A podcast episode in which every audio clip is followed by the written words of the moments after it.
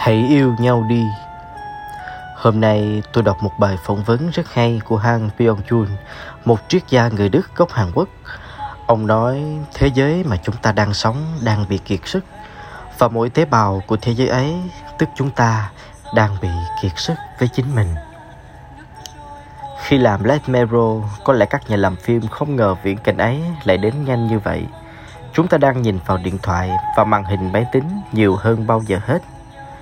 Hoàng đã phải cài một cái app vào điện thoại để Facebook của anh không hiện new feed lên nữa, để tránh cảnh dùng ngón tay trái cuộn mãi và nhìn thấy hàng giờ đồng hồ đã trôi qua. Những cuộc họp ở Zoom biến ta thành zombie, ta phải nhìn vào mắt người đối diện qua màn ảnh và không may phải nhìn thấy chính ta, để rồi khi tắt máy đi, tất cả những gì ta thấy là nhân ảnh của mình qua tấm gương đen. Vì nhu cầu được thấy mình khác đi nên mấy tháng qua trào lưu FaceApp nở rộ. Ta tò mò xem mình già đi như thế nào, khi thành con gái sẽ ra sao, có râu ổn hơn không, và hạnh phúc khi thấy mình hóa thân thành các nhân vật nổi tiếng trong các bộ phim điện ảnh. Việc lên mạng nhiều hơn càng biến chúng ta thành sản phẩm. Ta bóc lột chính mình, dâng hiến mọi thông tin cá nhân cho Big Data, thao túng.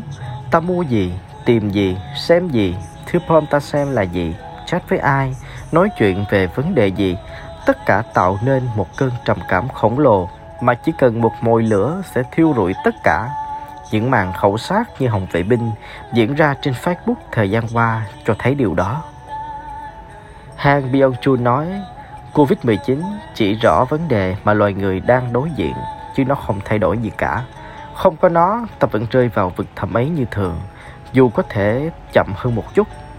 Ông nói, sớm muộn gì chúng ta cũng sẽ có vaccine để đánh bại virus, song sẽ chẳng có vaccine nào chống lại được đại dịch trầm cảm. Trong một lần trả lời phỏng vấn khác, Han kể về một câu chuyện thật hay về chàng thủy thủ Sinbad. Hôm ấy, Sinbad và các bạn được mời lên một hòn đảo tuyệt đẹp để vui chơi sau thời gian rã rời trên biển. Họ vui lắm, hạnh phúc như chưa từng.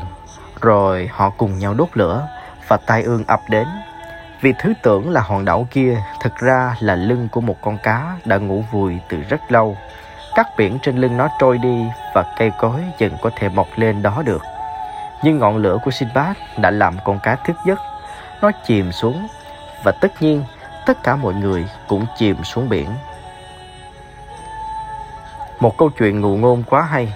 Bi kịch của loài người xuất hiện có khi từ lúc họ tìm ra lửa kìa. Nó mở ra văn minh nhưng cũng đánh dấu một sự diệt vong, vì vài triệu năm chỉ là cái chớp mắt của vũ trụ thôi mà. Hãy nhìn xem, không có thượng đế nào hiện hữu trong thời gian qua cả. Các cha xứ và các nhà sư cũng phải đeo khẩu trang, tuân thủ 5K và đọc kinh cho ta nghe qua Zoom. Han viết, những nhà thần học đã nhường chỗ cho những nhà virus học. Vì Chúa đã bỏ loài người, Phật cũng bỏ loài người. Cách duy nhất để ta nhẹ nhàng bước qua cuộc tồn vong này là phải yêu nhau. Như Đức Đạt Lai Lạt Ma đã nói, thế giới không cần thêm những nhà thông thái, nó chỉ cần thêm những kẻ biết yêu. Tạng văn của anh Bình Bồng Bồ. Giọng đọc Phan Minh.